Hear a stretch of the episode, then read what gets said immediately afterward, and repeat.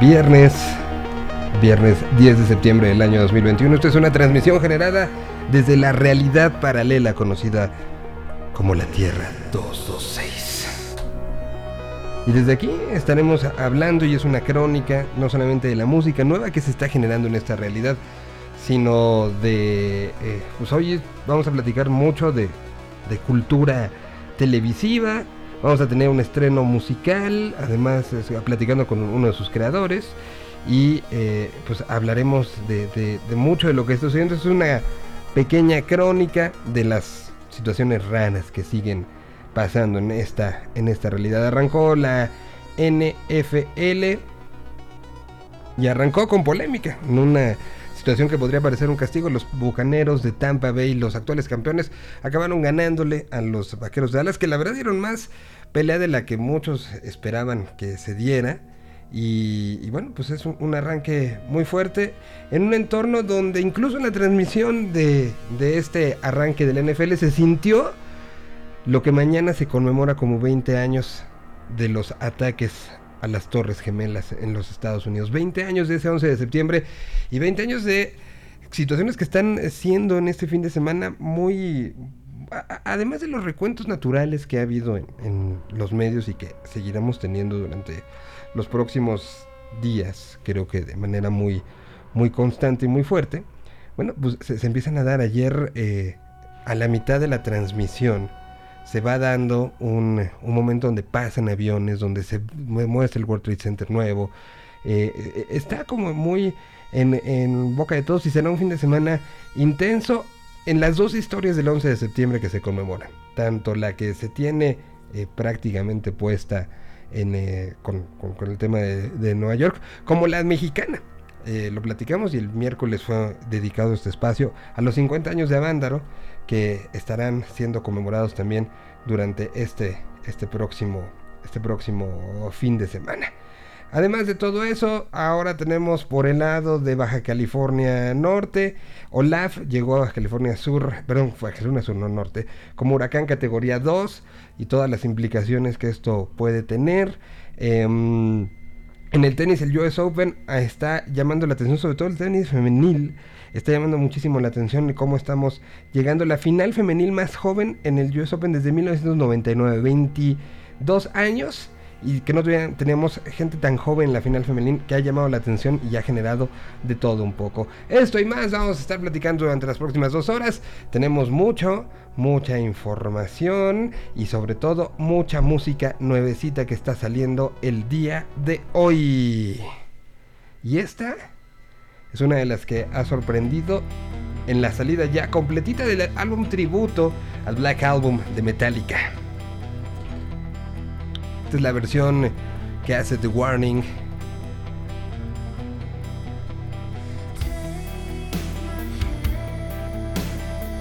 Es la versión de Enter Sandman que hacen estas chicas de Monterrey, Nuevo León.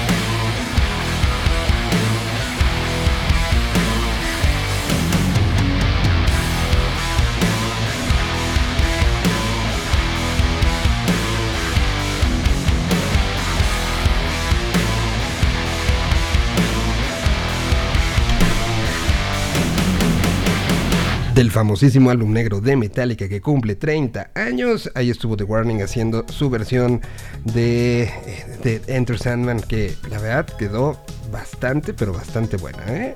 Ahí este, eh, ya se está disponible prácticamente todo el disco para quien eh, le quiera entrar. son muchísimas canciones. Ya habíamos oído, creo que las más, este, como que las más situación tenían ahí como rara, ya las habíamos escuchado, pero ya está la de Rodrigo Gabriela como la número 20, ¿no? Porque han hecho 25 Rodrigo y Gabriela de Metallica. Eh, pero está la de My Morning Jacket, está la de Kamashi Washington, que salió la semana pasada, que está bien interesante por donde la llevaron.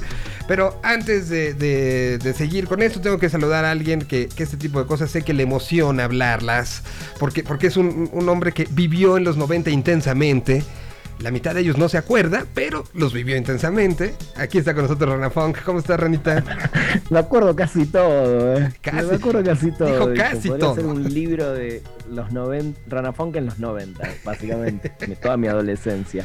Eh, y mira, justo te iba a decir, está buenísima la versión esta de Warning, ¿eh? La verdad que sí, me, gustó mucho porque el enfoque es completamente diferente sin perder la idea y, el estilo y, nada, como la onda, ¿no? Eh, creo que esas son las mejores versiones. Cuando no hacen lo mismo, no hacen una copia, algo, eh, le ponen su impronta y suena, suena como debe sonar un cover de Metallica. Así que creo que hasta ahora no escuché, no escuché más de cinco, la verdad. Creo que me gustaría escuchar un día enterito el disco.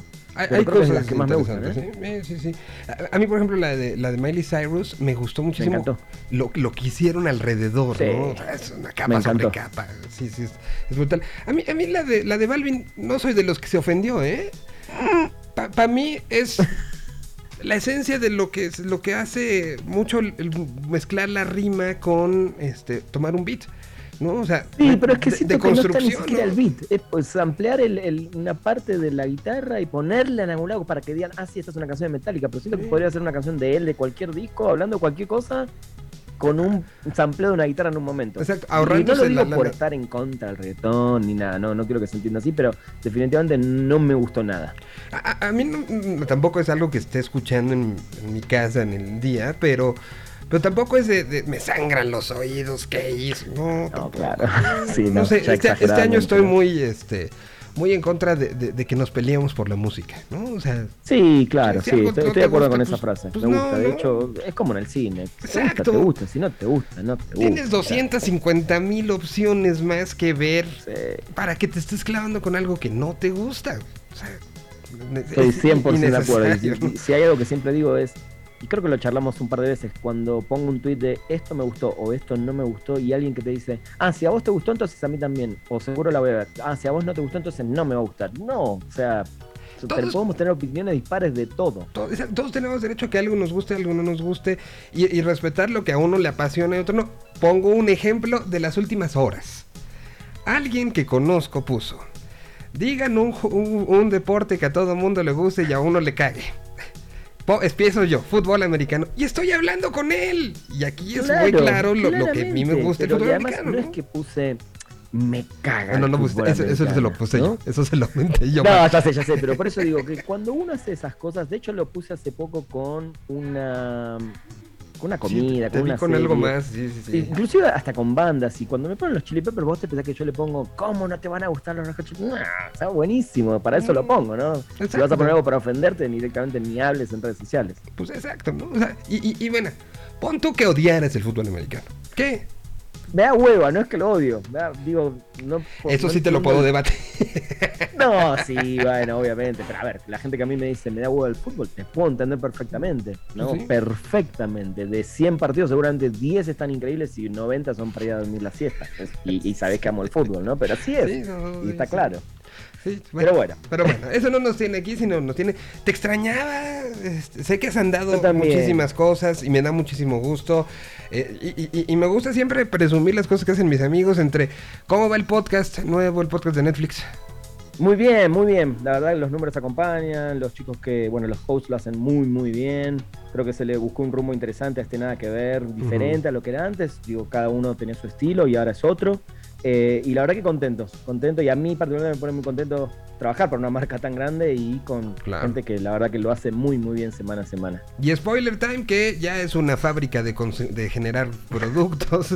Eh, tuviste, o sea, vas, por todos lados. Spoiler Tracks vi que esta semana platicaste con Bruces, ¿no? Previo a lo que, a lo que se lanzó justo que está... Y, y es una paréntesis que hago la producción. Ayer estuve platicando con Aldo Ballesteros, productor de, este, de esta pieza. Eh, qué cosa, ¿eh? Y el trabajo previo y es, es, tan íntimo y tan lindo. Está haciéndose, lo, se llama Amaneceres, está hecho al, amanecer literal en diferentes puntos del país. Empezó con eh, Carla Sariñana de, eh, de, mm, este, Silver Rose en Xochimilco. Ahorita está este de Bruces que está hecho en la Peña de Bernal. En Querétaro. En Querétaro. Y que es. Está lindo por donde lo veas, ¿no? Te, soy sincero, no sabía de Bruces hasta 24 horas antes de mi entrevista. Ok. Eh, y es algo que lo vengo diciendo y no sé si me habrás leído y me habrás visto en, mis redes sociales con Billie Eilish. Yo era un negado de un montón de cosas en estos últimos años, eh, de juzgar sin escuchar, un poco lo que estábamos hablando recién. Creo que la, madurez de la edad también te hace madurar justamente eh, y no cerrarte en ciertas cosas por un simple prejuicio o porque leíste algo justamente de alguien. O, eh, por, verlo, en qué listas aparece en Spotify, ¿no? desde ahí para muchos totalmente, es Totalmente, sí. Y me enamoré completamente de esta artista, me parece increíble lo que hace. Vi el documental que está en, Apple TV, que lo súper recomiendo porque te das cuenta de dónde viene, quién es su familia, cómo están con ella todo el tiempo, los temas que vive cualquier adolescente con millones de conflictos como los tuvimos nosotros cuando éramos adolescentes. Y la verdad que me encantó. Y hice la comparación con Bruces porque me, pareció lo mismo, ¿no? Una adolescente mexicana que no tenía ni idea quién era, que vi que tiene millones de seguidores en TikTok, que es, por lo menos la canción de Amaneceres, que es Dueles también, está muy bien. Y se lo dije, me parece una mezcla entre Pixies, Nirvana y Billie Eilish, ¿no? Porque es un pop desgarrador, ¿no? Lo cual se, me hizo, genial. Y la verdad que esta producción de Amazon Music que me, llamaron el otro día, no la conocía, no había visto nada. Vi los episodios estos dos anteriores, vi obviamente por adelantado el de Bruces.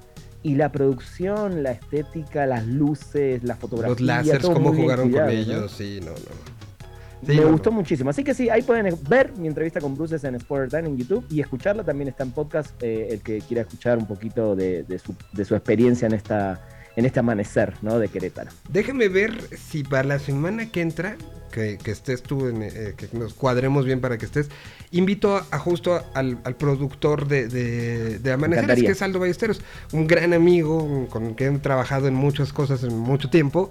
Vamos a invitarlo y platicar de, lo que ha sido estas experiencias.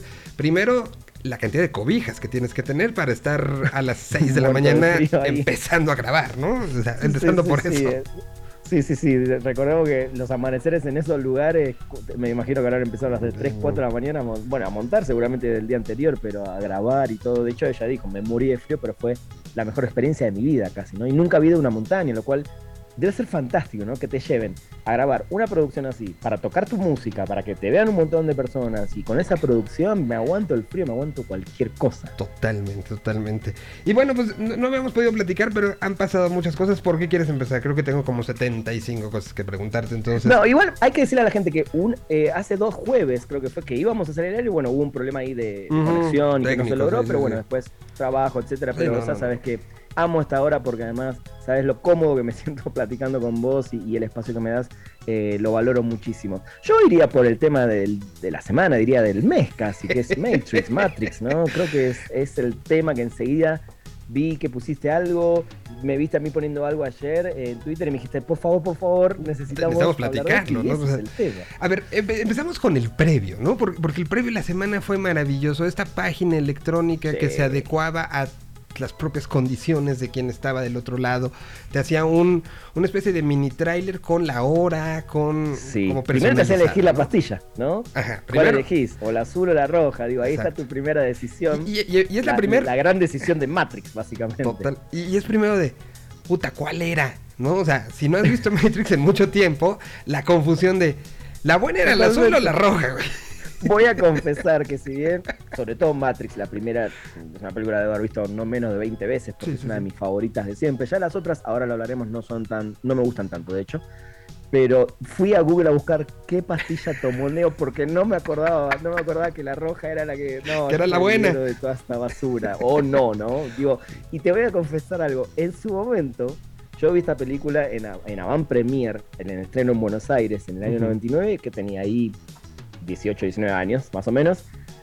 Claro que todo el mundo dijo, claro que yo también hubiera dado la pastilla roja, claro, yo quiero ser Neo. Hoy me preguntás, dame el azul, déjame con el confort y, la comidita, como, como, en una de las escenas, ¿no? Comiendo en un restaurante, saboreando la carne y todo. dame bitcoins y dame el azul, ¿no? O sea, dime que voy a seguir con mi, ilusión este, sin preocuparme de otras cosas y dame el azul. Totalmente. totalmente, totalmente.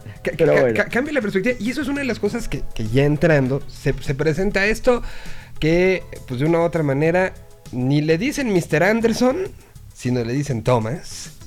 Y uno no sabe qué está pasando. Si hubo una reinserción en la Matrix, si esto es algo que pasa posterior, si es una... Recordemos que ah, se habla durante la película original sobre los ciclos, ¿no? Y que ha habido creo que para la película original el tercer este, el tercer elegido, ¿no? Ay, ya no, me acuerdo. ese dato ya no me lo acuerdo. Pero bueno, que, ya había habido varios, varias veces este ciclo. Entonces no sabemos si es otro ciclo, si es este otro momento, porque, porque muchos, o sea, Trinity, o la que podría aparecer Trinity, aparece. Pero, pero empezó a generar muchas, muchas situaciones que, nos volaron la cabeza a todos, ¿no? Totalmente. Mira, de hecho tengo acá varias cosas anotadas porque hay muchas cosas en internet. Eh, de hecho hicimos un video con Diana Su que los invito a ver en el canal de Warner eh, Play, el de Warner en casa, sobre teorías. Pero, a ver, lo primero que voy a decir es que agradezco que en el tráiler nos sigan confundiendo más, ¿no? Que no sea una cosa que dice, ah, pasó esto, ah, esto va a pasar, porque nada de lo que vemos sabemos en qué plano va a existir, si es una ilusión, si es en el pasado, si es en el futuro. O sea, hay tantas dudas y tantas teorías que pueden salir de lo que vimos que agradezco que el tráiler básicamente nos mostró muy buenas escenas de acción, otra vez efectos especiales, pero lo que sí debo decir, no sé si compartís lo mismo Miguel, es que parece como una remake se, ve como, una, como un reboot, ¿no? Como lo mismo que pasó en la primera en otra instancia. Y una de las teorías que acabo de leer hace un ratito, te la voy a leer porque me gustó mucho, es, dice que eh, Matrix 1, o sea, The Matrix, The Matrix, es una película dentro de Matrix Resurrecciones. Por eso se ven escenas de la 1, viste que en un momento él está y se ve como en una pantalla. Y la teoría dice que Neo parece ser un actor millonario, como lo dijo Cypher una vez en la primera. Hay un cine y al final el que habla es el agente, el, manager de Neo, el actor. No la tenías, no te hubieras imaginado una teoría donde, donde Matrix 1 es una película que él está viendo en Matrix Resurrecciones. Es una teoría, como todas las que vamos a hablar ahora. No, eh, para mí la más arriesgada era decir que, el agente Smith era realmente el elegido. Esa existe. Odiaría esa teoría, la odiaría por completo. es más, hasta me puedo inclinar que también hay otras teorías donde Trinity es la elegida. Ah, esas no las he leído, fíjate. pero bueno. Pero, pero ella no podía, o sea, ahí se supone que ella tenía que conocer al elegido, ¿no? O sea, era su, como lo que le había dicho la, como, verán, los dos somos muy clavados. Pero a ver, nos basamos justamente en lo que la pitonisa dice. La pitonisa, o, el oráculo, como, como se le dice, o la pitonisa era la, traducción al español. En un momento le dice, bueno, no, vos no sos. Y de hecho él muere. O sea, todo puede pasar. Y quizás nadie es el elegido. Quizás es una cosa muy filosófica de tener un Dios, alguien que sí va a venir a cambiar el mundo y no, y no suceda, ¿no? Entonces, por eso Matrix me vuelve loco en ese sentido también, que no hay no es que no haya una claridad, pero pueden ser, pueden pasar tantas cosas eh, que realmente eso es lo que me gusta. Y después lo otro que me gusta es que se está hablando un poco de que esta es como una continuación de la primera en cierto sentido, no porque quieran borrar la 2 y la 3, porque de hecho hay algunas cosas que suceden que tienen que ver con la 2 y la 3, pero como andás a ver también en qué sentido lo que pasa en la 2 y la 3 es parte, no sé, de un videojuego, de algo que sucedió y y esto viene a borrar todo eso. No lo sé, es, tan grande el universo, se hizo tan grande el universo de Matrix que todo puede pasar y eso creo que es una de las cosas que más me gustan de esta película. Si recuerdas cuando sale el arco iris al final de la 3, eh, lo, que justo cuando hablan el arquitecto y el oráculo, es decir, bueno, pues ya estamos bien, quién sabe por cuánto tiempo. Y eso hable todas estas posibilidades y de todo lo que, lo que vendrá a, continuación. Que, que eh, eh, creo que el, que el, Internet se dio cuenta de, de, lo importante que resultó Matrix en ese momento de cambio. Eh, como, que justo mañana se cumplen 20 años de un momento que todos nos acordamos, ¿no? ¿Dónde estábamos cuando vimos todo el tema de las Torres Gemelas? Pero, pero veían, veníamos de justo esta serie de cambios mentales. Habíamos visto dos años antes Matrix, habíamos visto... Eh, Acordate cuál era el, mayor miedo que tenía mucha de la gente, sobre todo que trabajaba en informática, ¿no? que, iba a pasar con todas las computadoras cuando sea el, primer día del año 2000, ¿no?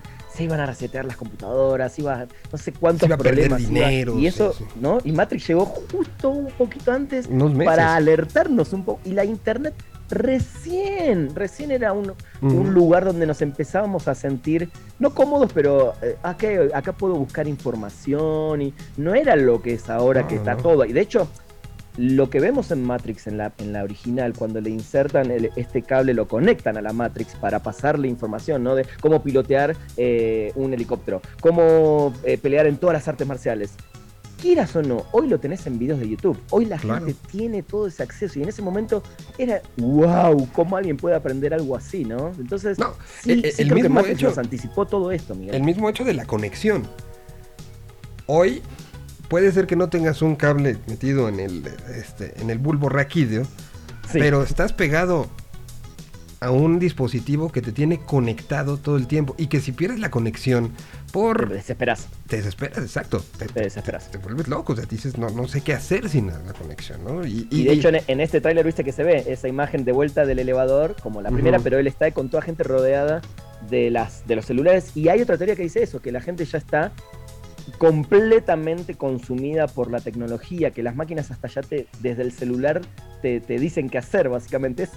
Es, la realidad, es la realidad, de otra manera. Ahora, eh, eh, para los clavados de, los términos este, cinematográficos, hubo algo que a mí me llamó mucho la atención y no he leído como mucho alrededor, pero al momento de los créditos del, del tal cual del tráiler, o sea, hay, algo que me llama mucho la atención que no lo había visto, por ejemplo, en Star Wars, o, no o, en Star Wars se ve en ciertas, no en las, en las del canon, sino se ven otras que es basada en los personajes creados por. ¿No? Al final del trailer dice eso. Y eso me habla de una posible ramificación de la historia. Que, porque además no son, no son las dos ahora hermanas Wachowski, sino es nada más una. Esto, solo Lana, sí, solo Lana. Exactamente. y entonces. no estuvo muy de acuerdo con esta historia que estaba proponiendo su hermana y se abrió. Y entonces para mí sí, fue muy significativo que apareciera él basada en los personajes creados por, y ahí sí mencionan a las dos, ¿no? Sí, me imagino que son esas cosas que hermana, hermandad o no, situaciones legales. Creo que tiene más que ver con eso, ¿no? Pero bueno, también está bueno ver cómo ella solita, ¿no? se, lleva adelante esta, esta película. Creo que es un gran reto para ella también, ¿no? Porque es una trilogía quieras o no, de las más famosas ya de la historia del cine, ni hablar de la ciencia ficción, ¿no? Totalmente. Ahora, la pregunta que veía yo en Twitter, ¿hay que ver los mini, los cortos estos que salieron este, para, estar al tiro? Yo creo que no nos sobra, ¿no? Yo creo que siempre hay tiempo. Lo bueno es que hay tiempo. Nos quedan cuatro meses para el estreno. Entonces, yo diría que hay que ver todo. De hecho, Animatrix, los cortos los ves en, una hora, los ves todos todo suma, todo suma a, teorías, todo suma. Además, están buenísimos. Ni siquiera es que decís, uh, qué hueva tener que ver todo. A mí me das mucha más hueva ver Reload y Revoluciones que los que Animatrix. Realmente a mí Animatrix me fascina. Y la verdad que Reload y Revoluciones siempre lo tomé como, ok, es la continuación de la historia, está bien, pero tengo mil millones de cosas para decir esas películas en cuanto al guion, en cuanto a las teorías, que no.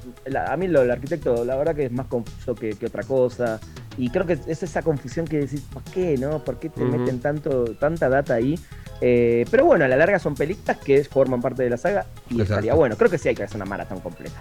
y otra cosa más, hay una, hay una cuestión en uno de los juegos, eh, Matrix Online creo que se llama, donde Morpheus muere. Es el único lugar donde se ve en un videojuego y está es, ah, canon. Claro. Entonces tiene que ver con un videojuego. O sea, este, esto está, es, muy interesante todo el mundo Matrix. Digo, te gusten o no mm, ciertas cosas, como te digo, a mí no soy tan fan de la 2 y la 3. Están, las veo, las tengo, eh, soy fan.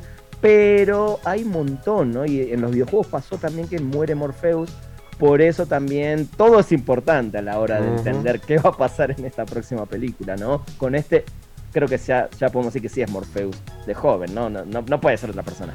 Bueno, después sale como vestido onda onda gente, ¿no? Hay un clip donde sale cayendo con el, con el traje negro.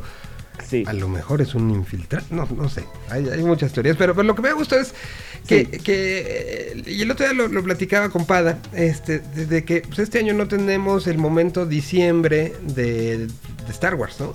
De Star Wars, claro. O sea, tendremos sí eh, en, otro sentido y en otra forma, eh, parece que los tiempos sí dan para que tengamos eh, lo del libro de Boba Fett, pero... Ojalá que sí. Pero no... no es lo mismo, ¿no? no, no es lo mismo. Ver una de Star Wars. Y ahora la pregunta para un especialista es, ¿qué estamos esperando más? Y hablo como humanidad, no tú y yo. ¿Spider-Man o Matrix? Ah, me la pusiste muy difícil porque. Es que las dos nos traen. O sea, Spider-Man nos traía locos meses, ¿no? Salió y todo el mundo estamos felices. Y ahora que si Andrew Garfield, sí, sí, que si no, que si todo. A ver, si me preguntas a mí personalmente, yo, yo, Matrix, yo. Tú. Personal, Rana, Matrix. No porque no quiera ver Spider-Man, claro que sí. ¿Y la humanidad? y la humanidad creo que, en, si haces una votación general, general, general, creo que Spider-Man, creo. No sé, ¿eh? Por poquito, por poquito. Ahí viste esas de 51, 49 y así, ahí. ahí. Creo que, creo que es una responsabilidad inherente a nuestra generación que quien no le ha entrado a Matrix le entre en estos cuatro meses para que lleguen igual de emocionados, ¿no? O sea, porque al final, pues el MCU está ahí, ¿no? Lo tenemos muy en la cara, sale cada semana Warif y hemos tenido un chorro de cosas. Pero lo de Matrix estuvo guardado, ¿cuántos años? 15. 15. Más o menos, ¿no? Sí, porque es 99, 2001 y 2002, si no me equivoco, porque las 2 y la 3 salieron consecutivamente un año después de la otra. Sí, sí. 15 años. Más, sí, 17, 17, 18, un montón. Sí, y creo que dijiste algo clave. Por eso yo dije la humanidad, un poquito arriba eh, Marvel, porque estos últimos 10 años nos invadió Marvel, ¿no? En el cine y ahora en las series. Eh, pero qué bueno que hay tiempo. Y mucha gente, de hecho, de estos días dijo, me da vergüenza decir que nunca vi Matrix, que nunca te dé vergüenza, nunca, siempre, nunca es tarde. siempre hay momentos, ¿no? Eh, yo seguramente no vi un montón de películas o series clásicas que, las tengo ahí, nunca tuve el tiempo. Pero este es el momento justo para empezar a maratonear Matrix, sin lugar a dudas. Es, ahora. Y, hacerlo en, en un asunto donde si alguien no le entró, no se la vayan contando. Dejen que, eh, eh, creo que el factor sorpresa que vivimos los que la vimos en 1999, de, la y de esto va a pasar, y, ay, no, y, que todos pasamos por, ¿qué es esta mamada? Porque así lo dijimos todos, hasta esto es lo más increíble que ha pasado en el mundo, ¿no? O sea, sí, y además, digo, es importante que quizás el que la ve ahora, quizás no, obviamente no se va a sorprender con los efectos especiales, porque a partir de esa película esos efectos especiales los empezaron a usar todos, ¿no? Pero esta cosa de frenar la cámara y girar 360 se inventó para esta película. O sea, hay un montón de situaciones de efectos que nunca se habían visto. Eso es importante para el que la vea por primera vez y no te vaya a decir, ah, pero estos efectos especiales ya los vi en las películas de Marvel. Sí, claro, de ahí, de ahí salió todo, ¿no?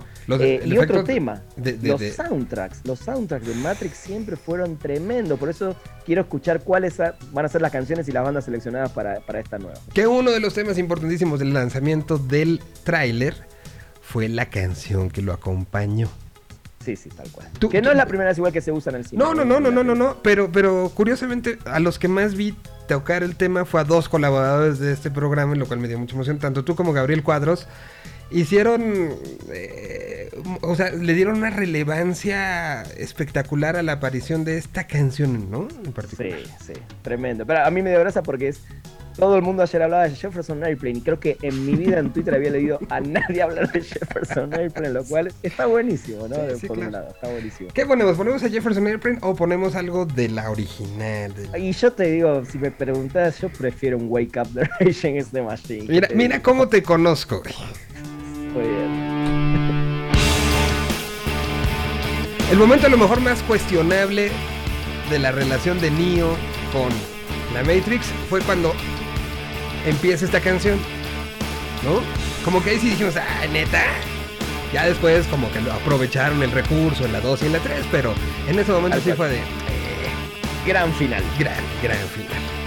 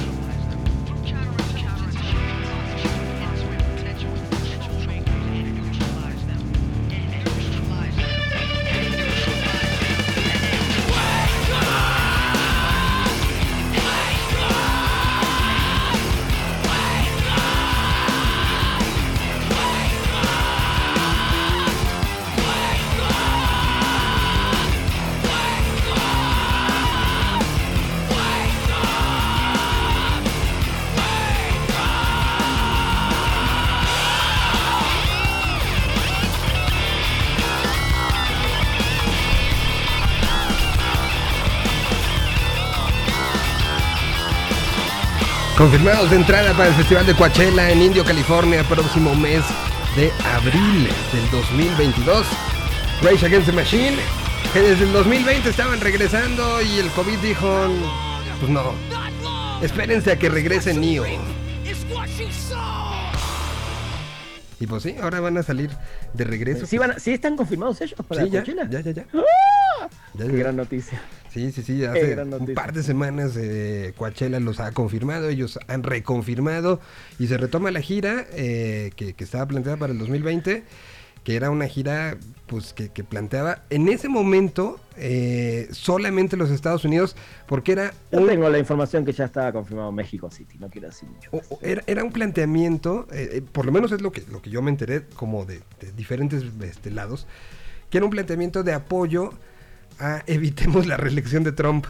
Sí, claro. discursivamente hablando, ¿no? Entonces, como que, que fue el, el driver que los impulsó. Ahorita pues ya van a ser incluso hasta las intermedias, este, en Claro. 2022. Pero eh, eh, este, se suponía que era eso y que por eso no iban a salir de Estados Unidos y que todo lo iban a concentrar allá. Eso Eh, decían. Pero, también están... México, México. ¿no? Y además, sabes que yo los iba a ir a ver, era un fin de semana, un festival que un día cerraba Rage, el otro Foo Fighters y el otro los Peppers, pero bueno, se cayó. todo. Y los Peppers con el regreso de Fluyante, ¿no? Exacto. ¿Qué, qué, qué ese, vamos, vamos a esperar. ese que, que está el disco de Peppers cuándo va a salir? ¿Qué dicen? Mira, eh, Aprovechándote, digo. Supuestamente ya está grabado. Eh, yo creo que están, para mí están por lo que se dice, porque no hay un mensaje todavía claro oficial, sino todo de entrevistas de Chad, de uno que se juntó con Fluyante no sé dónde y de Rick Rubin que algo dijo el otro día, que sí está, el disco estaría terminado. Para mí deben estar en proceso de mastering y creo que por lo que además anunció la banda este año, que dijeron en un momento no vamos a hacer ni shows virtuales ni vamos a volver a tocar hasta que la gente no pueda asistir masivamente a los conciertos. no va a salir el disco. Entonces, yo creo que va a salir eh, algún single de acá a fin de año, espero. Eh, porque además vos sabemos bien que estas bandas grandes empiezan a vender tickets un año antes de un show. y, ya estamos en septiembre, entonces yo creo que sí es una banda que va a sacar un disco para mí, no sé si de acá a finales de año, pero principio del año que viene, para empezar a girar a partir, no sé, mayo, junio, pero ya se tiene que empezar a anunciar porque estas cosas funcionan así, se venden, se venden, se venden los tickets para que los promotores puedan, digamos, básicamente afrontar todo. Así que, y ellos, lo último que sí dijeron es que no van a ir a festivales sino que vienen, sino que van a hacer su propia gira, sus propios shows, así que no, no creo que sean parte de ningún festival, por lo menos estos famosos festivales europeos. Y, aprovechando, creo que no te había preguntado, ¿qué te pareció la versión en No Great Men que sacaron Frusciante y Flea en este disco tributo al que fuera el primer eh, este, ingeniero y productor de los Peppers, ¿no? Andy Hill, sí. Me gustó la versión bastante funky, bastante muy, pepper, de hecho. Muy. Sí, sí. Y de hecho creo que tocan, eh, cantan, está el coro de los niños del conservatorio que tiene Flea de Silver Lake ahí en Los Ángeles. Eh, está, está muy interesante. Está muy interesante a, mí, me gustó bastantito la, la, canción. Sí, sí, sí. Pero bueno. De los Gang, of Four, ¿no? La banda. Exactamente. Ya, ya hablamos de Matrix. Eh, y, bueno, en el camino pues hay un chorro de cosas que se han estado generando y que no hemos podido platicar. Hagamos un eh, resumen rápido, cosas que quieras recomendar que no se puedan perder. La semana que entra viene un, una semana medio extraña porque se atraviesa la mitad un, día, un día de asueto. Hay quien se lo va a agarrar ya mm, este miércoles, jueves, viernes. Hay quien no solamente va a ser jueves, pero entonces nos da oportunidad a ver cosas, ¿no? Entonces quisiera yo aprovechar contigo hay, de todo. La que más, más, más vine a recomendar que se pueden poner al día este fin de semana, sale un episodio nuevo los martes, es esta serie de eh, Only Murders in the Building, ¿no? que es una serie producida y actuada por Steve Martin, nuestro queridísimo Steve Martin, Martin Short y Selena Gómez. ¿eh? que se puede ver en Star Plus. Es una serie de Hulu en Estados Unidos, pero se ve acá a través de la plataforma de Star Plus, que llegó justamente hace un par de semanas a Latinoamérica. Y es básicamente una historia de unos vecinos en el Upper West Side, en Nueva York, que eh, comparten un, amor por el true crime, ¿no? Escuchan un podcast súper famoso en Nueva York de casos reales eh, y ellos están viviendo un caso en su edificio de una persona que eh, supuestamente se suicida, ¿no? Eh, y se conocen justamente entre ellos porque uno lo escucha, el otro escuchando el podcast, se hacen medio amigos y empiezan ellos a crear su podcast de este supuesto suicidio barra asesinato, ¿no? Se van descubriendo cosas a partir de los primeros episodios. Recién va por el cuarto, eh, si no me equivoco, son ocho o diez, no, no estoy completamente seguro, pero bueno, semana a semana. Esa es una muy buena serie de comedia negra, digamos, con estos dos genios de la comedia histórica de los 80 sobre todo, con Selena Gómez que está, está muy bien en su papel. Eh, y son esas comedias que cuando le metes misterio y hay asesinatos en el medio y la clave, aparece Sting, aparece Sting, el famoso y queridísimo Sting de The Police, y hay un episodio básicamente que es dedicado a él. No les voy a contar por qué ni nada, porque les voy a arruinar un poco la, sorpresita. Eh, pero vale mucho la pena esta comedia en Star Plus. No, para los que preguntan, ¿por qué debo tener Star Plus? Bueno, esta es una excusa más allá de las treinta y pico de temporada de Los Simpsons, que siempre es bueno tenerlas ahí a mano para revisarlas en cualquier momento. Y, hay que decirlo, ¿no? La, parte de deportes, el, eh, sí. Eh, ahora la posibilidad, bueno, ahorita ya estamos en la etapa final, pero en el abierto de Estados Unidos podías ver creo que 10 partidos al mismo tiempo, que evidentemente no había manera ni plataforma que soportara eso, este de, verlo. La Fórmula 1 puedes ver muchísimas cosas que tampoco tienen aire, ¿no? Entonces... Totalmente, bueno, todo lo que es ESPN, ¿no? El otro día justo hicimos un, especial de Star Plus recorriendo la plataforma acá en Spoiler Time y lo que nos dimos cuenta y dijimos, la realidad es que el fuerte y a lo que más le está apostando la, plataforma para nuevos suscriptores es toda la parte de deporte. esa es la realidad. Eh, no, no, porque la de películas y series no esté bien, porque la verdad que hay cosas muy buenas, pero el fuerte y la gran apuesta creo de Star Plus es eh, toda la parte de deportes. De hecho, tienen partidos también de la Liga Mexicana, ¿no? Exacto, y, estaban, bueno, eso sí no me acuerdo, creo que sí eran Star Plus. Eh, ahora los, este, las eliminatorias de CONCACAF pasaban algunos partidos también ahí. Entonces, pues, pues, al que le interese ver un Jamaica o este, Honduras, pues ahí lo puede ver, ¿no? Ahí lo puede ver, tal cual, sí, tenis, golf. Tienen todo, todo, todo lo de ESPN y lo que decís. De hecho, ahora, por ejemplo, estoy ahora viendo la plataforma y en vivo está todo lo del US Open. O sea, hay un montón, hay un montón. Pero bueno, todo lo que es eh, serie, yo recomiendo esta serie que te acabo de nombrar. Eh, The Walking Dead está en su última temporada, ahí está. Eh, Homeland, una gran serie, sobre todo esta semana tan, tan importante con este tema de, las torres, ¿no? El terrorismo, el tema este de los, los musulmanes y todo. Bueno, cómo de alguna manera la gente a partir de eso creo que empezó a discriminar mucho a, la gente musulmana, sobre todo. O, 24, eh, que está completita también en Star, ¿no? También, también. Sí, hay, buenas cosas. Mira, la, que más, más voy a recomendar siempre, que ahora la vi que está ahí, es eh, Alta Fidelidad, ¿no? La película High Fidelity, ahí está para ver y es un clasicón. Que, también pueden ver. También está Depredador, Alien, bueno, están estos bueno, ¿Sabes qué fue lo, primero que se vio en esta casa este, a ver. de Star? fue de, ok, ya está, perfecto, no me importa nada más. Y ahí sí me quitaron el control remoto y, y se puso este, Devil's Wears Prada. Peliculón. es un peliculón, sí, sí, sí, pero eso es también algo que puede atraer a, mucho público, ¿no? Porque no está en ningún otro lado, estaba como, era de esas películas que tenías que cazar en la tele y ahora ya sí. está bueno, está Deadpool, ¿no? Que era la, gran faltante de Disney Plus. Logan también. Logan, está La Forma del Agua, la película ganadora de Guillermo del Toro, está Bohemian Rhapsody, que tuvo sus críticas, pero mucha gente eh. le, gustó y ahí está. Eh, hay, hay, Nomadland, la última ganadora del Oscar.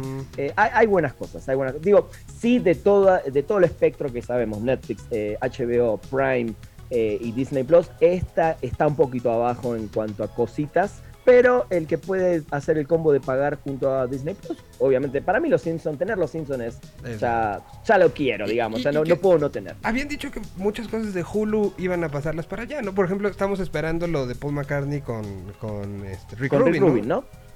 Habían dicho que se le iban a pasar, a ver cuándo. Supuestamente hay gente que me dijo que en Estados Unidos podría llegar a HBO. La verdad que todavía no se sabe. Pero bueno, esta serie que te nombré recién, la de Only Build, eh, Building Murders, es eh, Only Murders in Building, perdón, es de Hulu, justamente. Hulu lo que tiene es que está repartiendo, algunas cosas se fueron a Stars Play, algunas van a llegar a Star eh, Plus. Star, recuerden, Stars Play es, una, Star Plus es la otra. en Paramount Plus se pueden ver algunas cosas. El otro día, ya ves que habíamos platicado en algún momento que había, no había algo de Paramount que me llamara así como de Your Honor, Your Honor. ¿Sabes? No, el otro día que, que vi que anunciaron que iba a estar el Unplugged de Pearl Jam. bueno, lo vi, lo vi el otro día, puse un tweet, lo vi, no está completo, hay creo que solamente cuatro canciones, tristemente o cinco, no está completo, pero está el de Nirvana, el de Nirvana sí está completito, eh, así que espero, como es, como todo es Viacom y es MTV, espero y sería hermoso que todos, los unplugged históricos, todos, todos, todos, El, inclusive el de Soda, ¿no? El de Paul McCartney, etcétera, ojalá que lleguen a la plataforma porque creo que son esas cositas que valen la pena eh, tener, ¿no? O sea, e incluso los que no vimos de este lado del charco, hay uno que a mí me, me gusta muchísimo. Este, de una banda eh, que a lo mejor no es muy conocida que se llama Mando Diao, ¿los ubicas? No su blog es una maravilla, porque hicieron un set como de televisión, entonces una canción la tocaban con cierta, con cierta estructura, este, otra era como una casa y esto está en la bañera, eh, fue, oh. una puesta en escena bien interesante y el, el resultado sonoro también es una joya. ¿Y musicalmente ¿qué, estilo es? Pues eran pues, de estas bandas este dos mileras que, que rockeras. Rock, rock, pero con ciertas situaciones hay medio post-punk. Está, está padre, Mando Día, te los recomiendo. Yo los conocí en un South by Southwest. Tocaron antes de los Fratellis. Oh, gran banda. Y, y los Fratellis quedaron anulados. O sea, tocaron Mando Día, fue, ¡ah! tocaron los Fratellis. Eh, ¿no? O sea, a ese, Bien. A ese nivel de, intensidad. Y, wow, sí, sí, sí. Entonces, hay muchos, y después, bueno, muchos unplugs que nunca salieron de este lado, ¿no? Sería increíble que los tuviéramos ahí, ¿no? Estaría increíble. Vamos a ver el requisito Paramount Plus para que los ponga. Pero sí, el, los nostalgiosos como nosotros los 90, Nirvana y Pearl ahí están. Eh, y después, bueno, se estrenó el fin de pasado la última, la primera parte del el primer volumen, porque ya no sé, ya se, llama así, de la última parte de la Casa de Papel. Digo, ahí todavía tiene su gran cantidad de fans. Termina en diciembre finalmente. Y la semana que viene estrena Netflix la nueva temporada de Sex Education. Para mí, una de las mayores joyas de, la plataforma de la N Roja. Así que vale mucho la pena ver Sex Education, la verdad. ¿Sabes cuál empecé a ver y que quería yo que, que le demos este eh, como su espacio? la serie que se llama El arte del sonido con Mark Ronson, que está en Apple. Buenísima. Pero brutal, eh, a ver si coincidimos en algo. El primer episodio a mí es el que menos me gustó, que más me aburrió y me tenté a no a seguirla, que es el del autotune. De ahí en adelante los demás me parecieron geniales. A mí me gustó mucho el del autotune. Ya ves que salió esta de, No Pop. El de This is Pop. El de This is Pop me gustó más el aproximamiento que le hace Mark Ronson. O sea, un poco viendo. Pero ¿sabes lo que me pasó? Quizás no lo disfruté tanto el de Mark Ronson porque ya había visto el otro y me había contaminado mucho con la mm. historia de este rapero que, usó tanto la autotune. Y cuando empecé a ver el documental dije, otra voy a dar la misma historia. Pero los otros episodios me parecieron fantásticos. Eh, eh, el, de, el de los este, sampleos. No, que están los Beastie Boys, el, de las mujeres con la música electrónica, que está lo de Wendy Carlos. No, no, deja tú los Beastie hablando Paul McCartney de, los empleos de Tomorrow Never Knows.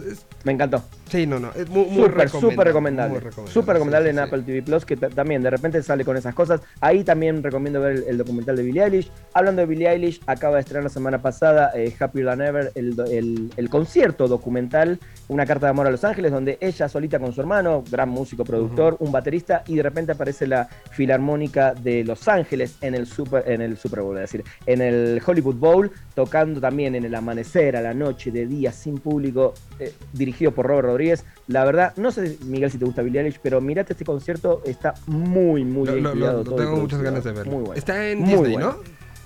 Eh, ¿Cómo? Está en Disney, ¿no? En Disney Plus, estrenó la semana pasada, así que vale muchísimo la pena. Hay, hay, mucho para ver. Hay mucho, mucho, Voy, voy, a hacer un anuncio rápido. Por eh, favor un anuncio rápido. La semana que viene, eh, o la otra, ahora no tengo la fecha, pero ahí les voy a avisar en mi cuenta de Twitter. Vamos a. Eh, hice una, un QA con el director del documental Freak Scene, que es el documental de que cuenta la historia de Dinosaur Jr., una de las bandas más sobrevaloradas y más importantes del grunge, eh, de todo lo que empezó a hacer el grunge en los 90. ¿Sobrevaloradas o subvaloradas? Subvaloradas, subvaloradas, ¿no? que nadie, la verdad que... No me venga a decir que está sobrevalorado. No, no, perdón, sí, tristemente, ¿no? Esas bandas que fueron fundamentales para Nirvana, para muchos, eh, y tuve la oportunidad de hablar con el, director. ¿Por qué? Porque se va a estrenar el documental en el GIF, el Festival de Guanajuato, que arranca la semana que viene. Así que ahí también ya les voy a estar contando un poquito más. ¿Vas a ir al GIF? Tristemente no, porque todavía no me siento muy seguro en México con ciertas cosas. Eh, es triste lo que estoy diciendo. me invitaron, me invitaron el año pasado también. Espero el año que viene, pero sí voy a ir a los premios platino, que eso es a finales de septiembre. Ya también te contaré desde Madrid ahí a ver si hacemos un enlace. Ah, pues muy, muy bien, ¿no? No, pues eh, estaremos buscando, este, y, y, como te lo dije ayer, y no tengo empacho en decirlo al aire, ¿no? O sea, para mí es muy importante esta sección dentro de este programa porque justo nos pone como, como, como, a mí en lo personal retos de, ah, dijo esta, la tengo que ver, hay que hacerla, ¿no? O sea, es este, importante, entonces me da tanto gusto tenerte aquí, mi querido Rana. Por favor, vos sabés que además, eh, cuando además podemos hablar tan, tan eh, humanamente, amistosamente y libremente de música y cine, o podríamos estar horas haciendo horas, horas. programas y programas. Un documental que, por cierto, este, recomendado sobre todo para este film. Es como, como cuando ves las de Navidad. Ahora se estrenó en Apple, este, se llama 911, así se vivió en la Casa Blanca está subido por Apple TV y, pues creo que valdrá la pena verlo en el contexto de este fin de semana y recordar, a ver, ¿tú dónde estabas hace 20 años? Yo estaba, estaba, eh, vivía todavía con mis papás en una habitación dentro de una casa, yo tenía mi casa como separada de la casa porque entraba yo solito con mi llave, pero todavía vivía ahí. Y me acuerdo perfecto por qué, porque mi amigo Larva, el cantante de Timio Tulmi, mi, amigo de toda la vida, estaba en Nueva York entonces lo primero que pensé es en él, ¿no? Sucedió eso, veía la tele, vi, perfectamente en el momento que se estrelló el segundo avión, que sí, sí, lo vimos, en vivo todos, en vivo. Eh, y lo primero que hice fue mandarle mensajes a mi amigo a ver qué onda. Bueno, me respondió creo que al otro día. Eh, así que ahí estaba, en, mi habitación eh, de adolescente, digamos, viendo lo, que sucedía. Yo, sabes qué había sido lo último que vi la noche anterior, la noche del 10 de septiembre. La última imagen con, que tuve vi Fight Club. Entonces, o sea, imagínate mi, ese final ahí la, imagen justo de, cayéndole la situación este bursátil. Eh, y me despierto y, está, yo todavía también vivía en casa de mi mamá y fue un este un avión se estrelló con el World Trade Center y pensábamos que era el de aquí, ¿no? O sea, porque lo demás lo había escuchado en el radio. Claro. Entonces fue así de ¿eh? Y yo tenía que ir esa mañana muy cerca del World Trade Center México, ¿no? Entonces fue como, ¿qué? ¿De qué, qué, qué, Y entonces fue prender la tele y la prendimos en el momento que el segundo avioneta y, y, y, sí, se acabó. Justo hacía yo ya radio en ese momento y fue eh, reaccionar y, levantar y estar pendiente de lo que pasaba. Hicimos una recopilación de los audios, que el otro día la encontré de los audios, de lo que decía Bush, de lo que decía, se decía en CNN en inglés, de lo que decía CNN en español, de lo...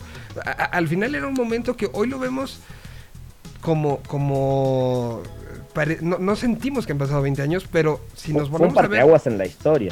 y si nos ponemos a ver lo, que tenemos hoy en comunicación a lo que teníamos hace 20 años, que ya había internet, como bien dices, que ya había muchas cosas, pero no teníamos esta inmediatez de, los, de, ver videos en tiempo real. No, de, hecho, a ver, ese día estuvimos todos clavados a la televisión. Totalmente. O sea, era ver qué más pasaba, qué decían ahí, o prender la radio, ¿no? Como, como en el caso que vos comunicabas por la radio. No, no había, no existía esto. Hoy estaríamos todos viendo los tweets de todo el mundo, ¿no? Y viendo videos Viendo lives en Instagram, viendo, viendo todo. Tal cual. Mira, aprovechando ese tema, te cuento que en Spoiler Time eh, hace dos semanas inauguramos una sección que es el tema de la semana y toda esta semana, desde el lunes hasta el domingo, hay artículos referentes justamente al terrorismo en el cine y en la televisión y cómo después de las torres todo eso también cambió el mundo de Hollywood, así que hay unos muy buenos artículos que en spoilertime.com les recomiendo que, ah, entren a leer en estos días. Pues los, buscaremos y, yo te agradezco mucho, Ronita, siempre un gusto y, siempre desde aquí aplaudimos la gran labor que hace Spoiler Time en toda la generación de sus contenidos. Ran estuvo ah, hace unos cuantos días aquí en Yo, este, hablando de una película. ¿eh? Siete cajas, gran película, la película más importante de la historia de Paraguay, por eso también se hizo famosa, ¿no? Porque era un país, o es un país que no tiene una cultura cinematográfica como Argentina, Brasil, México, ni hablar. Eh, y la verdad que la recomiendo mucho. No sé si todavía está en la aplicación, pero siete cajas un thriller eh, con un poquito de comedia y con muchos giros interesantes. Se las súper, súper recomiendo acá en la plataforma de, de Yo Mobile. Ah, pues ahí está. Este, qué, gusto el otro día que vi que estaba, así que todo, un gustazo como siempre. Y bueno, no, la próxima semana esperemos encontrarnos aquí como, como tratamos de hacerlo seguido para seguir platicando de. Te mando un abrazo muy grande. Abrazo grande, Miguel, gracias, en serio, y un saludo a toda la audiencia. Y vamos con uno de tus paisanos. ¿Te gusta este proyecto? Eh, a mí se me hace que rescata muchas cosas del, rock argentino tradicional, el épico. Se llaman Conociendo Rusia, ¿los has escuchado? Sí, sí, sí, sí, tienen cosas muy interesantes. Hoy lanzan una canción que se llama Se me hizo tarde y que suena así. Gracias, Ranita. Regresamos. Tenemos al señor González con su nuevo proyecto, el Combo Mobox, en unos segunditos más. Empezamos en la burbuja de video también. señor González ya está entrando, entonces tenemos mucho que mientras tanto aquí está lo nuevo Conociendo Rusia. joven.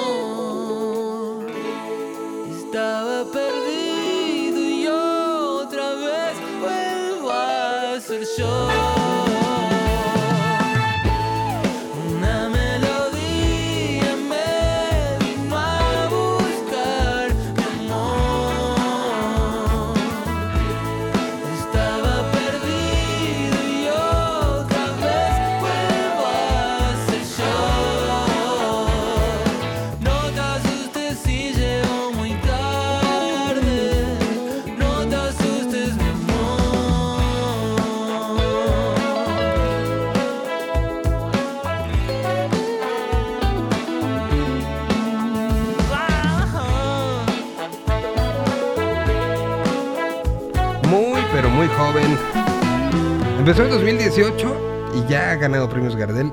No tiene empacho, pese a ser muy joven, en decir la admiración y lo, que está tratando de seguir de clásicos como Spinetta, como Charlie, como, como el propio Fito. Se llama, el, proyecto se, puede encontrar como Conociendo Rusia y es un, proyecto que está experimentando de, muchas maneras, sobre todo desde una perspectiva, insisto, muy, muy joven. Lo primero que lanzó oficialmente fue 2018, o sea, ayer.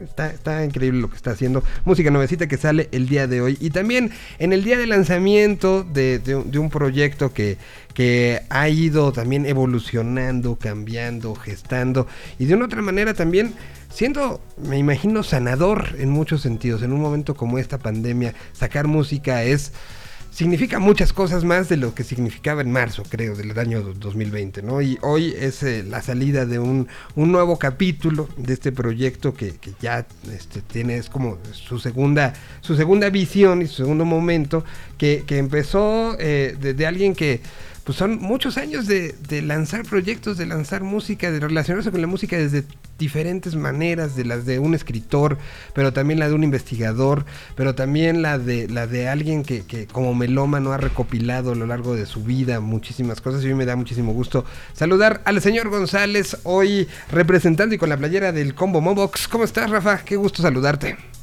A mí también me da mucho gusto saludarte, Miguel.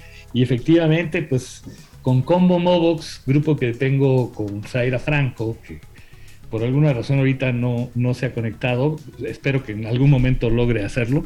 Pero bueno, aquí de representante de Combo Mobox, eh, estamos estrenando un sencillo, un nuevo sencillo. Eh, como bien comentabas, tenemos un EP que sacamos al final de 2018, que en realidad le dimos como vida y promoción eh, durante el 2019, diríamos que fue cuando empezamos realmente. Y luego pues se nos atravesó la pandemia y un proyecto de un nuevo EP que teníamos en marcha pues se tuvo que parar en seco, ¿no? Eh, afortunadamente encontramos como espacios para por fin terminarlo eh, y ahorita estamos estrenando Dar Amor, que es la primera canción de cuatro que vamos a sacar en los próximos meses. La primera de, cuatro. Bueno, y, antes de, clavarnos mucho en, lo que significa esta canción, para un creador como tú, una persona que, que ha seguido esta historia, terminaste hace no mucho tiempo esta trilogía de libros de la historia del rock mexicano, los 60 años del rock mexicano, que ha sido eh, eh, promotor desde, insisto, muchas trincheras de, la creación musical, de la creación incluso literaria también. Eh, ¿Cómo, fue el arranque de la pandemia? ¿Cómo, cómo, alguien tan creativo, vinculado a tantas situaciones de creatividad, afrontó estos primeros momentos de, de algo pues pues que no, no, no, no, no, evidentemente no veíamos ni venir, pero que, alteró tantas maneras de la percepción de, del creador y que hoy creo que salimos, estamos saliendo de esto con una revalorización tanto de la música como del creador, ¿no? Entonces, ¿cómo, fue este proceso fuerte? Y lo pregunto y lo, lo, he estado preguntando diferentes porque de repente creemos que solo nos pasó a nosotros, solo nos tiró sueños a nosotros, solo nos arrolló a nosotros, cuando fue algo que, compartimos, cada quien desde diferentes visiones, pero ¿cómo fue para ti? Pues bueno, primero que nada sí estoy consciente de que, que fue para todos, ¿no? Fue en el caso muy específico mío ya era como ir corriendo y que te quitaran el piso, ¿no? Porque estaba yo a la mitad de, de, dos producciones, entre ellas esta de, de Como Mobox, y, y pues fue como replantear, bueno, ok, vamos a encerrarnos, vamos a poner distancia, pero ¿qué hacemos, no? Entonces, eh, afortunadamente también parte de la labor del músico es, es componer, es practicar. Entonces, como que esta eh, parte más casera eh, tuvo cancha, ¿no? Y tuvo posibilidades de desarrollo. Algunos músicos, pues, se dedicaron a dar clases también, ¿no? A distancia eh, y buscar vías, porque pues las presentaciones, que es una parte sustancial de lo que hacemos, pues dejaron de ser, ¿no? Eh, apenas ahora es que empieza a haber nuevamente espacios y de poco a poquito, pero sí fue un parón en seco. Y, entonces, como bien dices, uno también eh, ya en un plan más introspectivo, uno se pone a valorar muchas cosas, ¿no? Entre ellas, este, el contacto con los demás, manifestar este, nuestro aprecio, nuestro afecto a los otros, ¿no? Dan muchas ganas de ver a los amigos y abrazarlos, ¿no? Pero pues uno también tiene que, tener los cuidados correspondientes. Y sobre todo también es esta cosa de, sabernos parte de, algo que es más grande que nosotros mismos o, o, nuestra individualidad, ¿no? No es una cuestión tan egoísta, sino todo lo contrario. O sea, aquí para que las cosas sucedan y pasen bien, tenemos que ser todos. Entonces también esta como conciencia de lo, de lo social eh, es algo que ha estado muy presente, para mí al menos en esto de la pandemia. Totalmente, y, y, por eso lo, quiero, lo quería como traer a la, mesa, porque, eh, insisto, no es lo mismo la, manera en la que creo que el mundo entero veía el lanzamiento de una canción, el lanzamiento de un disco, el esfuerzo de, de, de, supervivencia que significa para un creador el lanzar una obra, no, es la misma percepción que estaba hasta ese, marzo del 2020 a la que es hoy, donde, donde trae un, un, un ingrediente de acompañamiento, de solidaridad, de abrazo con, con, el entorno mucho mayor, ¿no? No, que antes no lo, no lo, existiera, pero hoy creo que está mucho más acentuado y así se percibe también por el que lo recibe. Sí, sí, hay una conciencia de, de que somos parte de un todo ¿no? Y, también nos hace pensar en cómo es nuestra relación con ese todo, ¿no? Eh, un, aspecto que ha sido muy patente ahorita en todo esto es, pues, cuál es nuestra relación con la naturaleza, por ejemplo. Porque este, de repente dejamos, nos encerramos, este, y empieza a haber este, fauna que antes nunca habíamos visto en nuestras narices, enfrente, ¿no? En el parque, en la calle, en nuestro jardín, que, que pues no estaban porque pues simplemente habíamos este, invadido sus espacios, ¿no? Y de repente ven la oportunidad porque ya no estamos ahí y regresan. Entonces eso ha sido como muy curioso por poner uno de tantos aspectos que uno puede percibir de, de, cómo el ser humano se ha relacionado con la naturaleza y en buena medida lo que nos está pasando es, es que hemos abusado, ¿no? De, de la naturaleza también. Entonces, este, bueno, pues... Y, te lo pregunto también un poco por... Que, no sé si, si esté como eh, influenciado por todos este, estos elementos, el hecho de que tu, tu, tu, tu, salida de un segundo momento de, de, un proyecto que, insisto, tiene eh, eh, en la parte personal tiene muchas aristas y muchas cosas, sea salir con dar amor, ¿no? O sea, de una u otra manera, en este contexto, en este momento, eh, creo, creo que, que, tiene, tiene demasiada significancia lo, cómo, sale uno. Y que tú salgas con algo así, creo que sí debe tener muchas lecturas y muchos este, trasfondos y muchas cosas, eh, porque al final la decisión de una primera y una primera en pandemia y una primera en todas estas lecturas, pues sí tiene tiene que ser algo muy fuerte y que tú estás aquí diciendo justo esto, ¿no? Lo, que he dicho durante toda esta pandemia, que una salida de una canción hoy es un abrazo, tú lo estás aquí poniendo evidente así en la cara de todos, ¿no? pues sí, fíjate que los temas de estos cuatro temas que te digo que ya terminamos, del cual estamos mostrando uno, este, hubo como todo un proceso de planeación de Zaira y mío antes de la pandemia porque esto empezó antes. y, ya desde entonces decíamos, bueno, es que la situación está muy ruda en todas partes, ¿no? Eh, eh, hay, hay mucho como, mucha polarización, mucho odio entre unos y otros. Y, y de repente dijimos, pues es que quizás por un lado el amor es algo demasiado trillado, porque se ha abusado del término y se han hecho canciones vacías también aunque hay, unas maravillas de canciones también grandes, ¿no? Este, eh, es este All You Need Is Love o Somebody to Love o no sé, puedes mencionar cuántas rolas maravillosas que hablan del eh, amor. El amor es una de, las, materias primas básicas del creador, ¿no? Sí, pero por lo mismo también se ha abusado. Sí, claro. Y hay canciones vacías, ¿no? Y, y de repente nos planteamos, bueno, oye, este, no caeríamos, no vamos a caer en algo trillado, ¿no? Y, la conclusión fue de que no, que sí era importante este, abordar la temática del amor, que con la pandemia, curiosamente, lo que vino a hacer es como también poner más claramente que ese mensaje es necesario, ¿no? Eh, no estamos inventando el hilo negro, pero sí estamos poniendo una vez más el dedo apuntado, apuntando hacia la temática del amor, porque sí es necesario, es necesario, eh, eh, pues, esta cuestión de la relación con nuestro entorno y con nosotros mismos, porque estos cuatro temas están abordando desde el amor propio, están hablando, como en el caso de dar amor, lo que vamos a escuchar en un ratito, el amor universal, o sea, el amor visto como una filosofía. También está el, amor a las otras personas o a los animales o a X.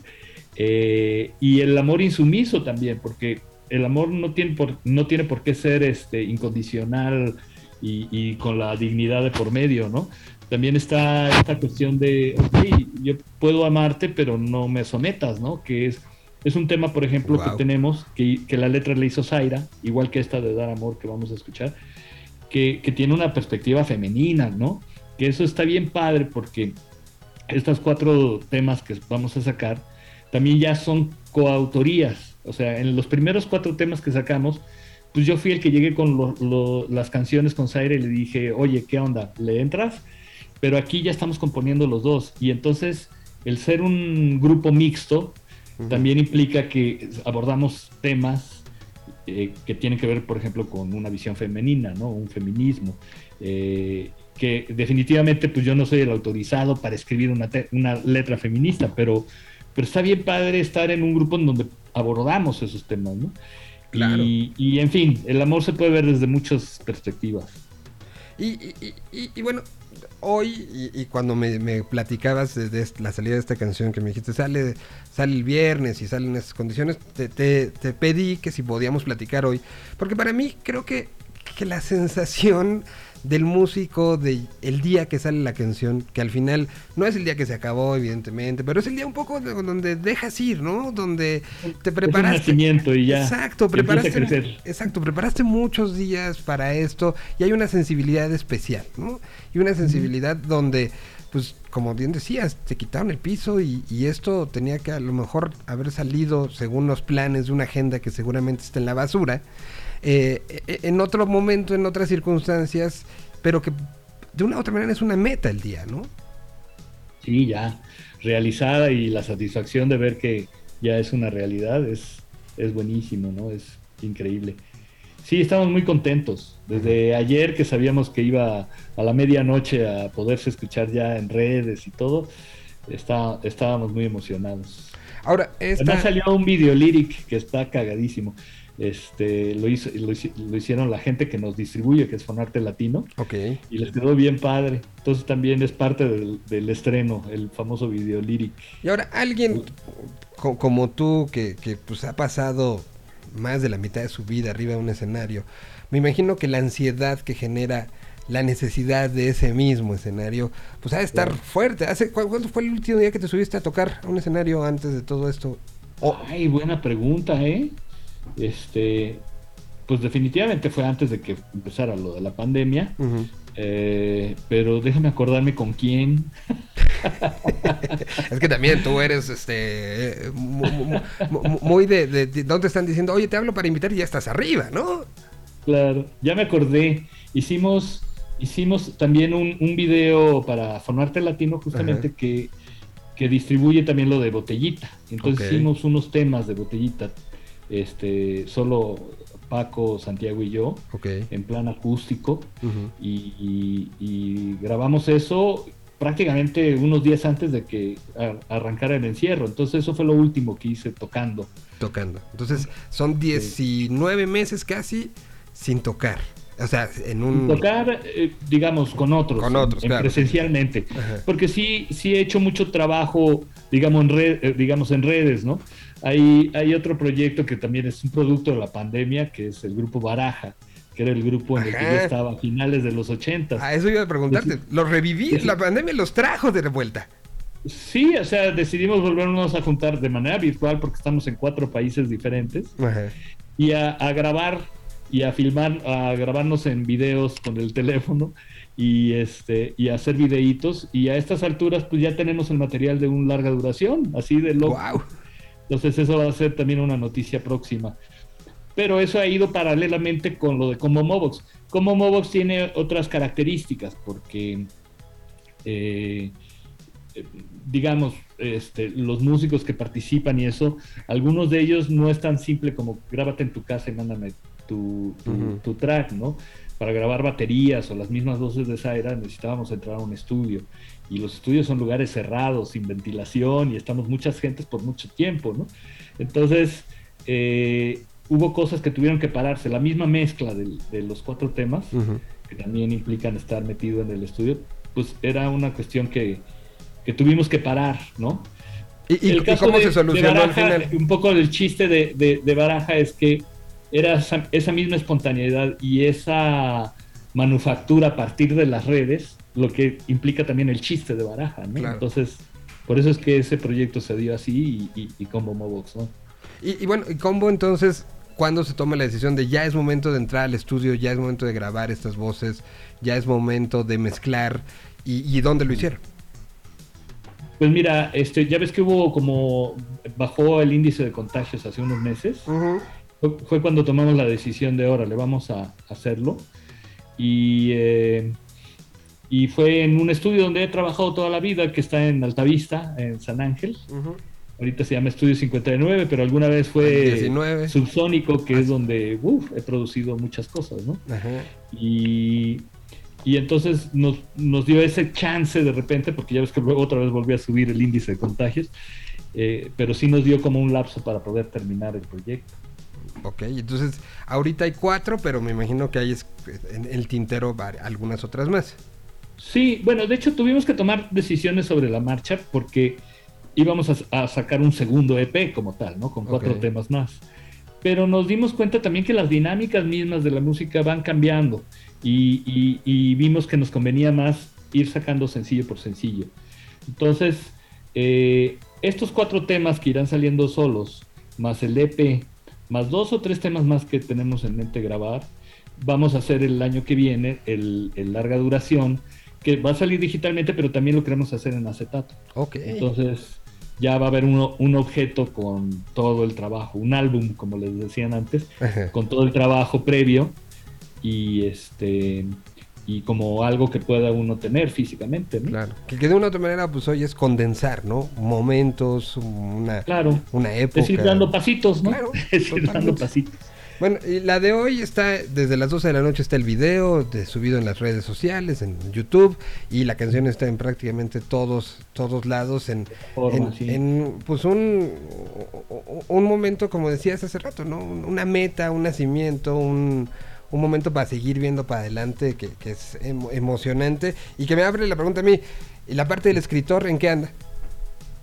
La del escritor, buena pregunta. Eh, tengo una colaboración en un portal de una estación de radio por internet que se llama De Cine y Música. Con Olivia, ¿no? ¿Perdón? Con Olivia, ¿no? En Ruido Blanco, sí. Exactamente. Y este eh, es, ha estado increíble porque es hablar de películas, pero siempre desde la perspectiva de esta simbiosis que hacen con la música. Obviamente, pues, buscando películas que tengan muy buena música. Y, ha estado padre la, experiencia, ya llevo ahí bastantes textos compartidos. que, eso, digamos, desde el punto de vista de escribir, eso me ha tenido este, ocupado. bastante ocupado. Pero también eh, mis tres libros de 60 años de rock mexicano, eh, hice ya un, trato con la editorial que los estaba haciendo. Yo, de hecho, el, tercer volumen ya lo, lo edité yo solo pero ya me hice de los derechos del 1 y el 2. Entonces, también de alguna forma he estado esperando un buen momento para reeditarlos. Quisiera hacer una especie de edición de, bolsillo para, para presentarlos de otra forma. Y obviamente ya hay correcciones a, los primeros tres libros. Y lo que sí he hecho es que los subí a Amazon. Entonces Amazon ahorita lo que tiene es que también no solo te da la opción del libro eh, eh, digital, sino que te imprime libros también. Entonces, eh, si tú entras al Amazon de Estados Unidos, puedes pedir los tres libros de 60 años de rock mexicano y te los mandan a tu casa este, impresos, no, no, es, son, no son libros este, digitales. Entonces eso está bien porque hay mucha gente que sí le, le, da la vuelta al hecho de que sea digital. Prefieren tener el libro físico, ¿no? No, y, que al final, pues este es uno de esos libros que, que, que, captó y que hay un, tenemos una plática muy extensa subida como podcast en Señal Vele, donde, donde hablamos justamente de eso, la, necesidad de, de, de, las historias que se han vivido en estos 60 años que tengan un fundamento, por lo menos que tú puedas llegar a consultar, ¿no? Y así se ha convertido como en uno de los, de los que ha sumado sí a lo que hizo Federico Arran en su momento y los, los lamentablemente pocos eh, este, ejemplos que tenemos de, bibliografías de la historia de nuestro rock. Este es uno de los más actuales, más completos y que, pues que te sacó varias canitas. Algo, mira, estoy lleno. Este, ¿Cómo se llama? Sí, y sí hay, sí hay literatura, lo que pasa es que no es tan conocida, ¿no? Hay, hay gente pesada escribiendo como un David Cortés, o como Estrada, o como Jorge Velasco, ¿no? Que, tienen no uno, sino varios. sí, sí, sí. Y, pero esa es la onda también, que, que no son conocidos, no son tan conocidos. Eh, y bueno, lo que quizás sí hay un poco de diferencia en mi libro con respecto a los de ellos, es que ellos son muy mm, focalizados a aspectos ¿no? del rock eh, nacional. Este, sí. en las mujeres del rock nacional, o David, en lo raro. Del otro, del otro rock mexicano, etcétera. Y, yo lo que pretendía un poco, quizás de una manera demasiado ambiciosa, era como tener una visión general, ¿no? Desde que comenzó el rock en México hasta sus 60 años, que fue el 2016. Entonces, eh, eso dio pauta por cierto, otro proyecto del cual tú estás muy enterado, que es eh, la, creación de una gran base de datos del rock mexicano. Que, no es poca cosa. personas.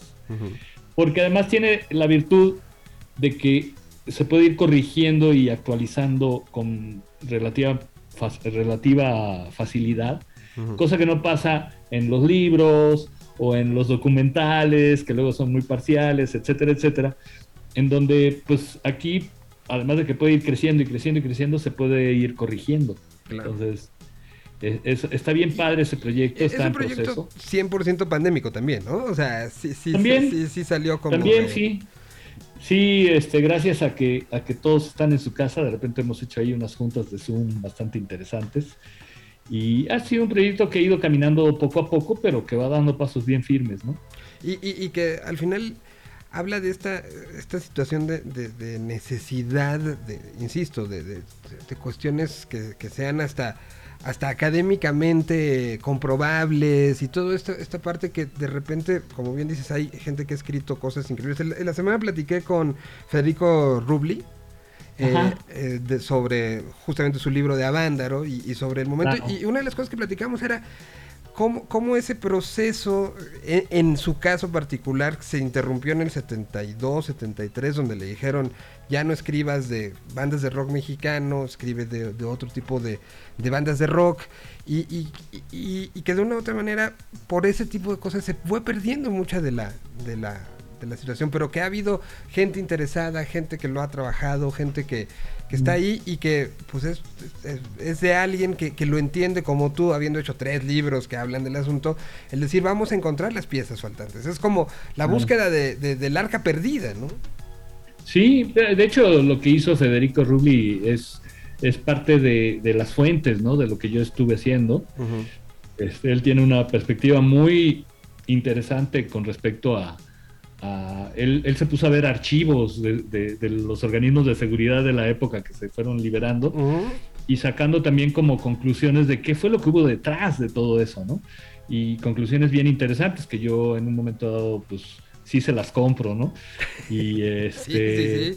Y sí, eh, eh, todo esto forma parte de, de, este gran interés por contar una historia que no se contó porque hubo una estigmatización del rock, porque hubo una, este, una época, 15 años casi, en que eh, el, rock fue este, prohibido ¿no? por el Estado en México. Eso es una cosa muy loca que luego las nuevas generaciones no tienen tan claro. ¿no? Exacto. Y, y, ahora ya ves que vienen todos los festejos mañana, ¿no? De, lo del 50, aniversario de, de, de Avándaro que, yo lo veo un poquito a distancia y con bastante reserva. Porque de hecho, tú vas a dar una conferencia, ¿no? ¿Perdón? Tú vas a dar una conferencia mañana. mañana doy una conferencia que, sin querer terminará como parte del evento que están organizando. Porque a mí me buscaron unas personas de, Aguascalientes. Ok. Y luego resultó que se terminaron uniendo al gran evento, ¿no? Entonces, este, está bien, pero sí tengo una visión como crítica al respecto, porque Avándaro, como parteaguas de la historia del rock en México, tuvo cosas, digamos, buenas y malas, ¿no? Y entonces lo que luego me da un poco de miedo es que, todo se vuelva como que todo estuvo bien, ¿no? Sí, como que se idealice algo que evidentemente se salió de control, ¿no? O sea, empezando por ahí, ¿no? O sea, hay, hay, hay una pérdida de objetividad a veces, porque además los músicos solemos ser muy mitómanos. Entonces, este, pues no faltará el... O sea, por poner un ejemplo simple, yo veo que cada, conforme pasa el tiempo van creciendo los asistentes a Vándaro, ¿no? Ya están hablando de 500 mil, cuando originalmente se hablaban de más de 100 mil, tal vez, ¿no? Sí, que, se vendieron 25 mil boletos, o sea, este... del brinco de 25 mil a 300 mil o 500 mil, que es, un número que, se, como dice, se maneja últimamente, pues es sí una diferencia. Si ya los 25 mil eran mucho y, muchísimo. si te das cuenta, o sea, si ves las fotos y eso, pues sí, sí, sí se las crees si, si te dicen que son como 100 mil, pero 500 mil son cinco estadios aztecas, o sea, ni siquiera cuáles festivales famosos del... O sea, Augusto creo que sí estuvo por los 500 mil. Pero, o sea, están comparando la asistencia a la asistencia de Woodstock y eso no fue así. ¿No? Pero bueno. Y, que hubo, o sea, tuvo cosas que, son históricamente maravillosas y en la parte de la narrativa son preciosas y son románticas y son espectaculares, que también tuvo su parte muy oscura, la rechifla al famoso helicóptero, e, e, estos momentos, lo, que nos platicaba este Federico, de, que él paró en Toluca a comer después de que hizo como cuatro horas de Avándaro a Toluca y que llegó una fonda y había en la fonda la, claramente había un letrero que decía no atendemos hippies mugrosos. O sea, que, eso habían pasado cuántas horas, y lo platicaba con él, de, habían pasado pocas horas y no teníamos la capacidad de información y de comunicación que tenemos hoy. ¿no? O sea, hoy lo podrías entender de, bueno, fue tendencia, hubo tweets, este, alguien ya dijo, en, el Face ya pusieron fotos, ¿no? En ese momento estamos hablando de 50 años donde con trabajos había un teléfono en, en las cercanías de cada cuadra, ¿no? Eh, claro, y, el contexto era otro, o sea, sí, había una sociedad muy conservadora, este, con criterios super cuadrados y, y, muy gachos, y también había una actitud de, la juventud mexicana también muy particular. Y, Avándaro, mira, hasta lo, lo malo de Avándaro al final tuvo un efecto. Claro. Que es el rock que hacemos ahora porque no, no hubiera habido una serie de cosas como consecuencia de, ese choque en su momento del Estado con los jóvenes mexicanos. ¿no? Este, hubo una prohibición, hubo un rock que resistió, que, que, tuvo que tener una visión como introspectiva y en vez de estar viendo hacia afuera, que era lo que hacían antes, empezaron a ver hacia adentro. Y así en los 80 surgen un montón de grupos con conceptos muy fuertes, cantando en español, con enarbolando una bandera nacional, ¿no? Entonces, eso no pudo haber sido si no hubiera habido lo que pasó antes, ¿no? Que sí, pues como dices tú, tuvo cosas, cosas entrañables. Y, lo malo de alguna forma tuvo una consecuencia que, que, hay que admitirlo, los que vinimos después, pues viene de eso. Claro. Sí, no se podría entender la, la, desfachatez del, grupo como Los Nacos o posteriormente Botella, este, si no hubiera venido esta, este asunto de, le estoy respondiendo al que me dijo que no, ¿no? Si hubiera sido un siempre sí, todo sí, como pasó en otras partes, pues a lo mejor este tipo de grupos no hubieran tenido tanta trascendencia y tanta importancia y tanta fuerza en el ADN de lo que fue la idea de la contracultura mexicana durante tantos años, hasta el día de hoy, ¿no? Así es. Sí, y, yo creo que pues lo que pasó también en Avándaro es que una, unos jóvenes idealistas que tenían puesta su mirada en el hipismo que venía del mundo anglo, se dio un golpazo de frente con la realidad mexicana, que era una, una realidad conservadora, que tenía, ya venía de varios choques entre los jóvenes y el Estado. O sea, tan solo unas semanas antes de Avándaro fue lo del halconazo.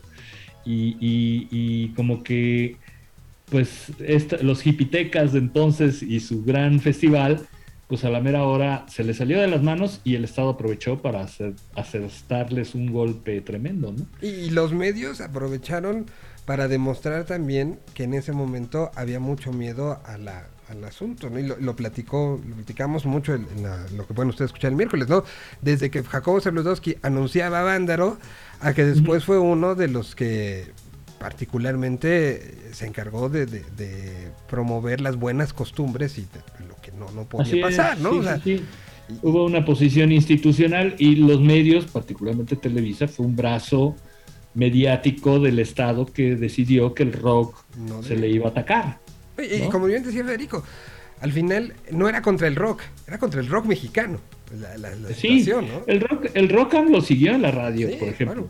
Este, no, no permitían conciertos, eso sí, o sea, no daban permisos para conciertos pero visitas. extranjeros. Visitas, por ejemplo, de, promoción, pues sí llegó a venir Kiss, a TV, bueno, a Imevisión, y llegaron a ver como, como estas cositas de, vinculación. Pero, pero sí, el rock seguía un poco, de cierta manera, presente. No era un ataque directo al rock, era un asunto localizado y focalizado en una generación, ¿no? Bueno, en dos. Claro. O sea, fue apenas en los ochentas que empezó a suavizarse. Yo fui al concierto de Queen, por ejemplo, en Puebla. El famoso que era de estas primeras cosas que sucedían. No sucedían en la Ciudad de México. Dieron los permisos para ciudades este, que estaban en la periferia de la ciudad, ¿no? Este, el de Queen, el de Rod Stewart en Querétaro. Rod Stewart. Y ya es hacia finales de los noventas, cuando ya está en pleno también la campaña de rock en tu idioma, que empieza a haber conciertos internacionales de una forma más, más seguida y más controlada, ¿no? También, y mejor organizada. Porque buena parte del problema era que no había organización, o sea, no había una cultura, pues, de los conciertos. Y entonces eran un relajo. El de Queen sí fue un, o sea, podría contar tantas cosas. Pero... Que, por cierto, paréntesis, las cuenta en Mi Vida Pop, libro que es autobiográfico de, Rafa. Sí, sí, hay un capítulo como dedicado a justo, ahorita me hiciste recordar a lo de Queen, ¿no? Sí, sí, sí, sí, no mal lo recuerdo pues, pues ahí está, estamos eh, como en este universo y siempre, siempre eh, me, encanta platicar contigo porque vamos brincando de un tema a 20 más. La vida me cuerda. Eh, exacto. Y, y, bueno, pues en este contexto, pues poner como cosas claras. Como Modox está la canción ya lista, disponible. Ahorita la vamos a escuchar, evidentemente. Eh, mañana entonces, ¿dónde se va a transmitir? Porque se va a transmitir, ¿no? Vi que, que tenías como streaming en Facebook. Sí, pues como yo hice el, trato con la gente de Aguascalientes, ellos tienen una página en Facebook que es eh, eh, gestor AGS, abreviación de Aguascalientes. Ok. Gestor AGS, si entran ahí, ahí va a estar la transmisión. Sé que va a estar en otras partes, supongo que en YouTube de ellos mismos. Y como se va a sumar al evento grande, hay una página del evento grande que creo es Avándaro 50 aniversario, algo así se llama. Avándaro 50 aniversario.com. No estoy del todo seguro. De todos modos, en gestor AGS en Gestor Aguascalientes, ahí, ahí viene información. los datos y, sé que se va a unir al evento grande, lo que voy a estar ahí platicando. Muy bien, pues Rafa, yo siempre te agradezco muchísimo tantos años de, de, complicidad, de compartir y, pues que, y, espero que sigan siendo muchos, ¿no? Sí, claro que sí, claro que sí. tenemos nuestra historia también de, de, trabajo juntos y de medios. Y y, Eso estaría de ya casi, Y de ya casi, pues estamos hablando como de casi 20 años, ¿eh? El año que entra creo que son 20 años de que empezamos con pues ese, proyecto, ¿eh? No, no, ya son. Porque yo empecé Discos Antídoto en 2002, que fue lo que hice después de estar haciendo radio contigo por internet, pioneros de la radio en internet.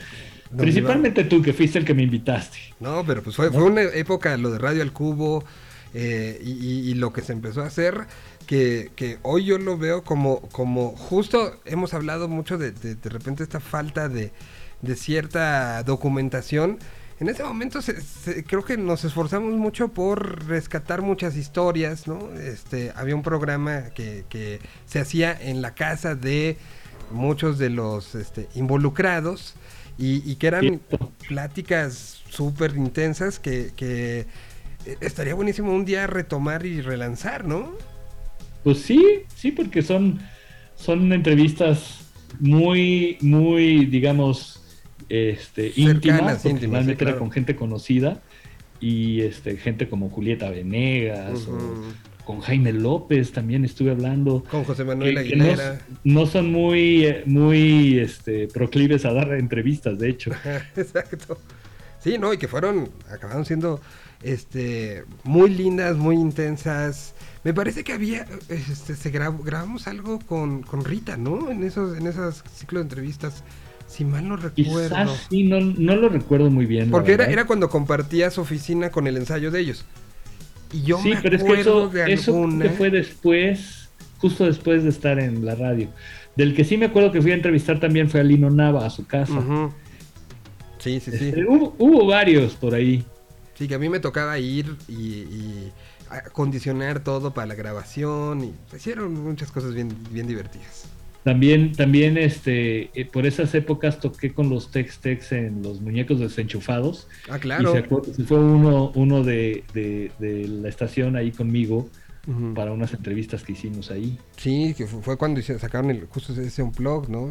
Este, Ajá, así es. Sí, muchas historias, muchas, muchas, muchas. Además del programa que tenía yo con Armando Vega Gil, la oficina bizarra etcétera, etcétera. Hicimos muchas cosas interesantes. Y, bueno, y posteriormente también todo el seguimiento que se dio a, todo el proceso de los cuates de la chamba, todo lo que hizo Disco Sentido. Todo. Sí, sería bueno un día platicar todas esas historias, ¿no? Yo me acuerdo de Toño Sánchez platicando contigo en lo que eran pues los albores, en, la oficinita pues junto a la cabina.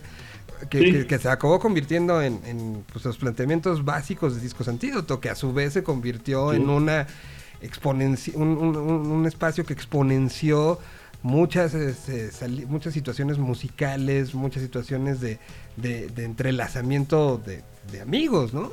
Claro. Ahí anda LD dando lata, por ejemplo. Por ejemplo, ¿no? O, este, o, Frata que va y viene como la espuma del mar y que pues, e, era parte desde esas épocas, ¿no? Pues tan, tantos, tantas cosas que, bueno, eh, el, primer disco de Dildo que tantas cosas generó, ¿no? Claro, claro, claro. Ahí andábamos produciéndolos y demás. Muchísimas cosas. Pues muchas historias que puede, que están en el tintero. Muchas, muchas. Y, bueno, pues siempre es un gusto platicar contigo. Voy este con la canción Dar Amor, que ya está disponible, y te agradezco muchísimo esta plática, siempre. Y yo a ti por el espacio. Y le pediría a la gente que este, que si les gusta, que la compartan, que este que le den like, porque ya saben que en este mundo de los algoritmos esas cosas importan. Y invitarlos a que nos visiten en nuestras redes, ¿no? Instagram, Twitter, Facebook, si ponen arroba combo mobox, están con nosotros ahí estarán eh, todo. De todos modos, este, al rato te paso la liga de esto como podcast para que también, quien no lo escuchó, para que también lo escuche. Aquí está, esto se llama Dar Amor, te agradezco muchísimo, Rafa, y, tenemos, tendremos que hacer para la siguiente canción que salga, para que Zaira pueda platicar con nosotros, ¿no? Sí, que bueno, algo se habrá atravesado. Ah, pues, así este, pasa. Ya ves que luego, aunque uno tenga las intenciones, luego es complicado. Totalmente, pero, ¿Eh? pero, pero lo, lo retomaremos en su momento. Sí, claro que sí. Te mando un abrazo y aquí está Dar Amor. Y regresamos con un par de cositas más antes de cerrar la semana. Muchas gracias, Rafa. Un abrazo. Como sonando aquí en la Tierra 226.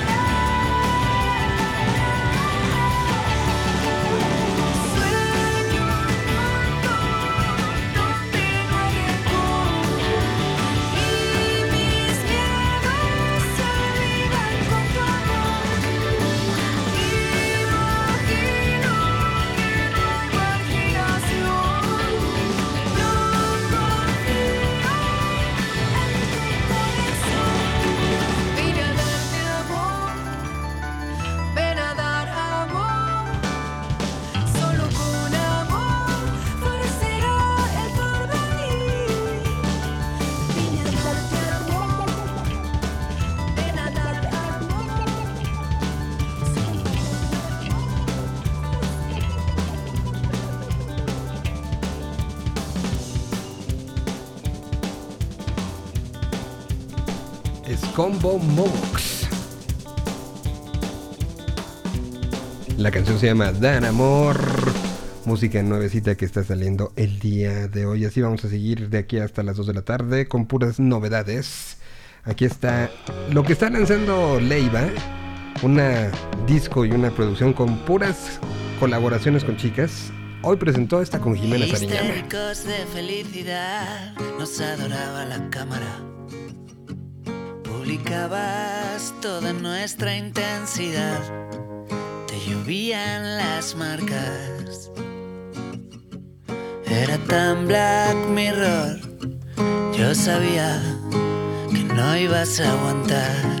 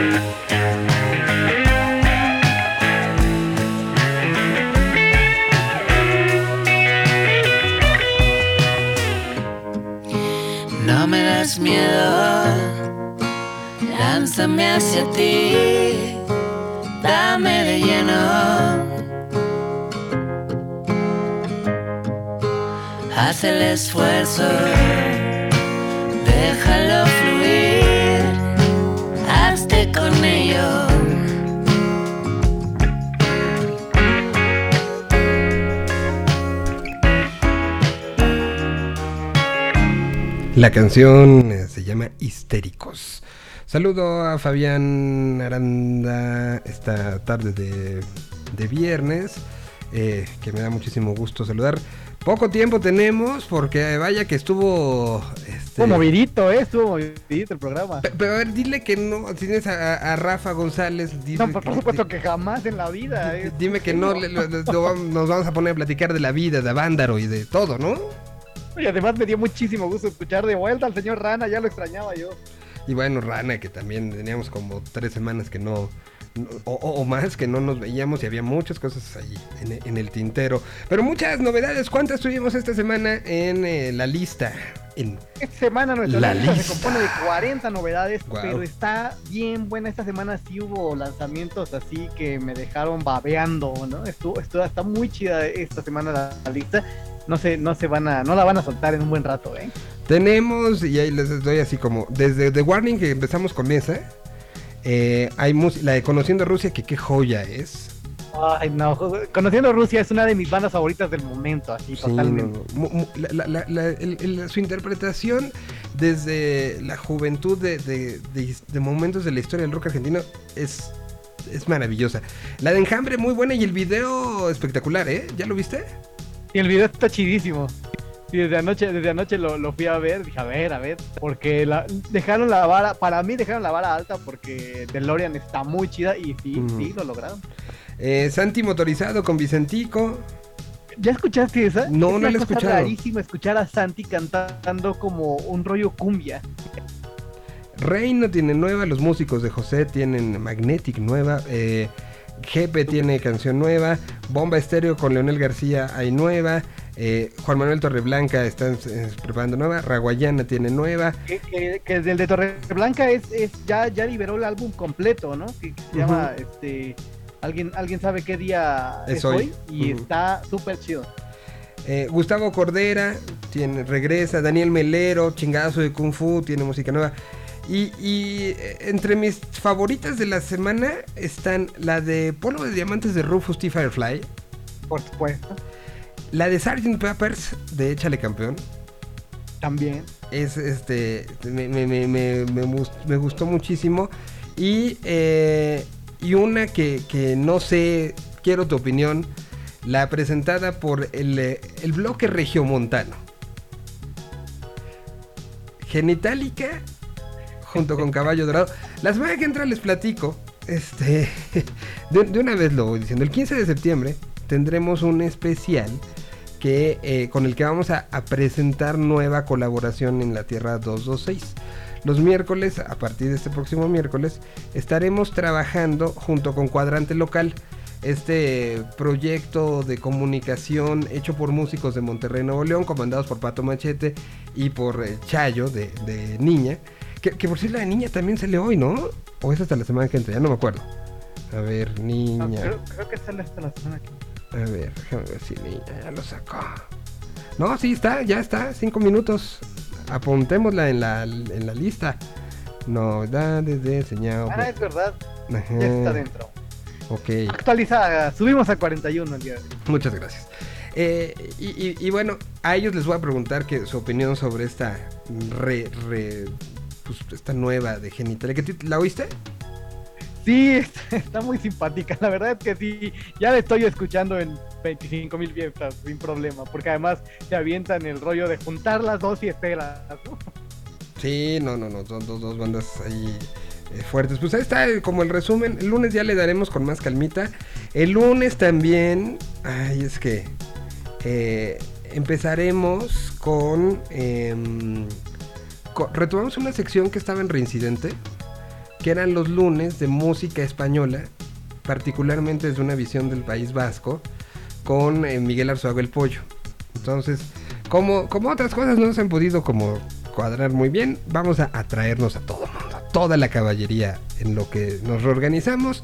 Entonces el lunes empieza el pollo también, tendremos al señor de lentes, tendremos eh, headbanging, eh, se, se empiezan a, a apretar los espacios, pero... Vamos a acabar hacinados, güey. Me voy a sentir como el departamento de estudiante. Pero contentos, con mucha música. Por supuesto. Eso sí, eso sí. Entonces, el lunes este regresamos con esta se- selección de canciones este españolas. El martes estrenamos una sorpresa fuera del horario de Tierra 226, pero en relación a que, que yo creo que por la tarde o en la noche ya podremos anunciar de manera oficial, pero pero va a estar bien bueno. Este eh, se abrirá una nueva burbuja, así lo dijo, así lo dijo. Este. Y, bueno, pues así seguimos dándole, dándole, dándole, dándole. Y les recordamos que esto se puede encontrar en su versión podcast en prácticamente todas las eh, plataformas. En un ratito más después de que acabe el programa. Y, y pues algo más. ¿Con qué vamos a cerrar? ¿Con Rufus? ¿Con Niña?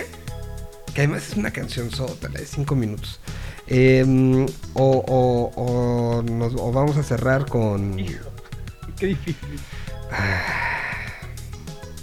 Mira, ya el, el lunes nos desquitamos y ponemos un poco más de, de, de- de temas este, nuevos, porque sí hay unas cosas muy chulas esta semana. Pero yo creo que con Rufus, ¿no? Digo, es, Eh, No por nada, esta semana le dedicamos la portada, porque sí está muy chida la, la, la rola y es Rufus T. Firefly, es una banda increíble. Y con eso nos despedimos. eh, con Rufus y Firefly. Y también el lunes. eh, no, el lunes Fabián tiene mucho trabajo porque el lunes también pondremos nuestra bandeja de entrada. Entonces, eh, hay, hay- muchas cosas que, que poner. Mientras tanto, aquí está Polvo de Diamantes. Con eso nos despedimos. Gracias a nombre de todos, todos, todos los que durante la semana nos sentamos aquí a platicar estas dos horas.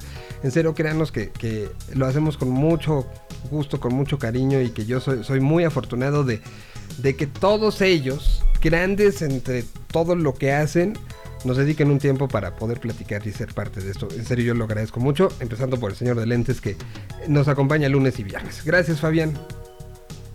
Nos escuchamos el lunes, señor Solís. Un abrazo. Nos y- escuchamos el lunes.